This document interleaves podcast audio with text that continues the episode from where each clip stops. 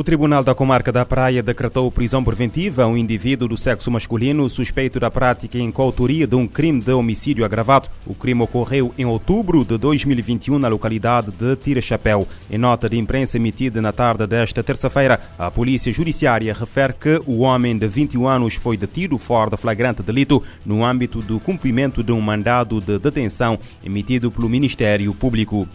As denúncias de casos de crimes sexuais contra crianças continuam a aumentar em Cabo Verde. Revelação feita esta terça-feira pela presidente do I C A, Maria Livramento Silva, durante o diálogo político sobre a exploração sexual de menores e mulheres em Cabo Verde, promovido pela União Europeia. De dois mil e vinte até dois mil e vinte e dois, temos tido um aumento. Em dois mil e vinte, cento e setenta e dois casos foram denunciados no I C A. Em dois mil e vinte e um, foram cento e noventa e cinco e em dois mil e vinte e dois, duzentos e onze. Isso quer dizer que há um aumento de denúncias. Agora, se essas denúncias são realmente casos que foram considerados abusados, não temos essas informações porque é parte da justiça.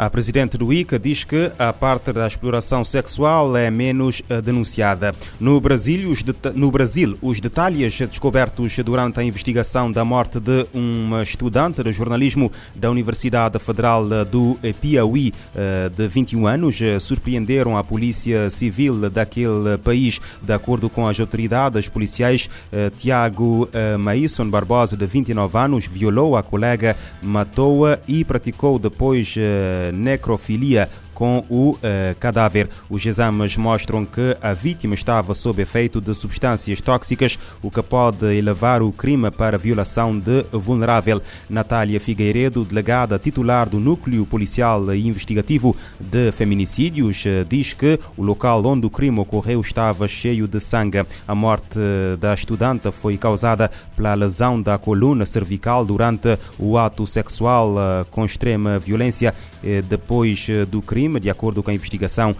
várias estudantes vieram já relatar ter sido assediadas pelo suspeito, que permanece em prisão preventiva. Em Portugal, uma mulher de trinta anos morreu na madrugada desta quarta-feira após ter sido agredida pelo marido em Lisboa. Informação avançada pela C N N Portugal. A vítima teria dois filhos, ambos menores. O canal adianta ainda que a causa da morte terá sido asfixia uh, por uh, mata-leão. Ao Notícias ao Minuto, o Comando Metropolitano de Lisboa da Polícia de Segurança Pública confirma apenas uma ocorrência de violência doméstica. O chefe de Direitos Humanos da ONU chega hoje ao Haiti para reuniões com o governo e sociedade civil. Volker Türk visita o país que sofre com a crise económica, ondas de violência, fome e cólera. Gangues de rua dificultam a chegada da ajuda humanitária e violam direitos humanos. As Nações Unidas eh, pedem setecentos e quinze milhões de dólares para ajudar os haitianos. O alto comissário da ONU para os Direitos Humanos, Volker Türk, chega ao Haiti nesta quarta-feira para uma viagem oficial de dois dias no Haiti. A convite do governo, ele se reúne com altos funcionários das áreas de justiça e segurança, além de representantes do judiciário. O chefe dos direitos humanos também deve se encontrar com membros de organizações da sociedade civil e vítimas de violações de direitos humanos na capital Porto Príncipe.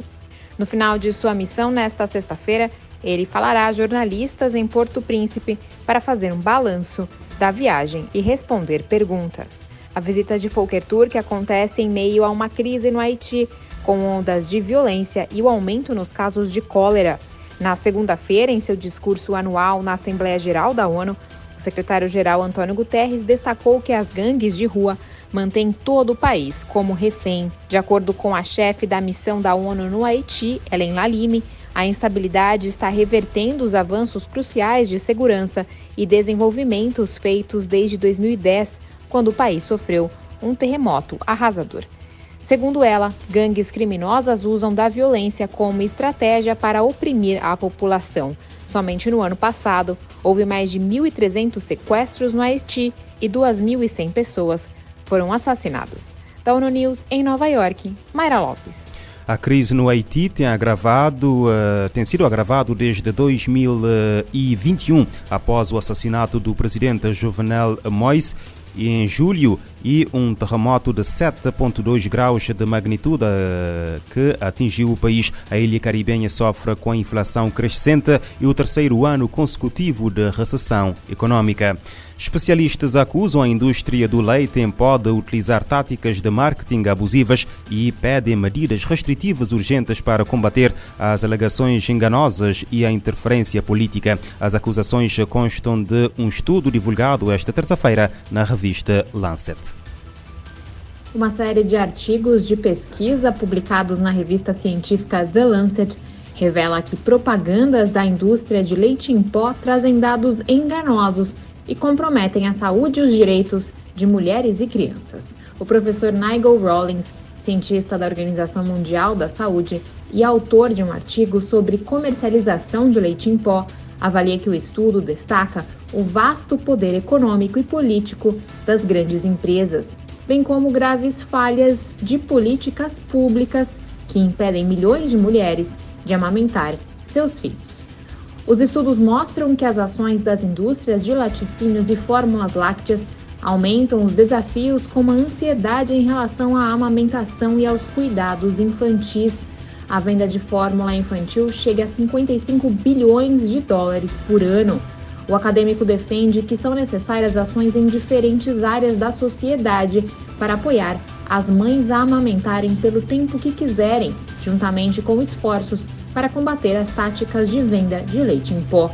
A O M S reforça que a amamentação oferece imensos benefícios para bebês e crianças pequenas, fornecendo energia e nutrientes, reduzindo os riscos de infecção e diminuindo as taxas de obesidade e doenças crônicas na vida adulta. Da ONU News em Nova York, Mara Lopes.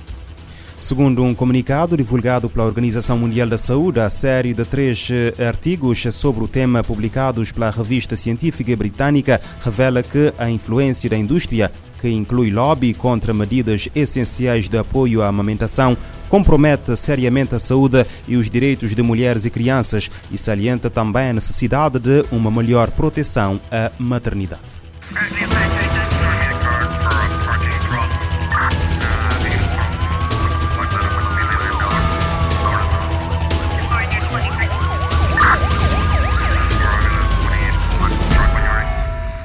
Este programa está disponível em formato podcast no Spotify e em rádio morabeza ponto c v.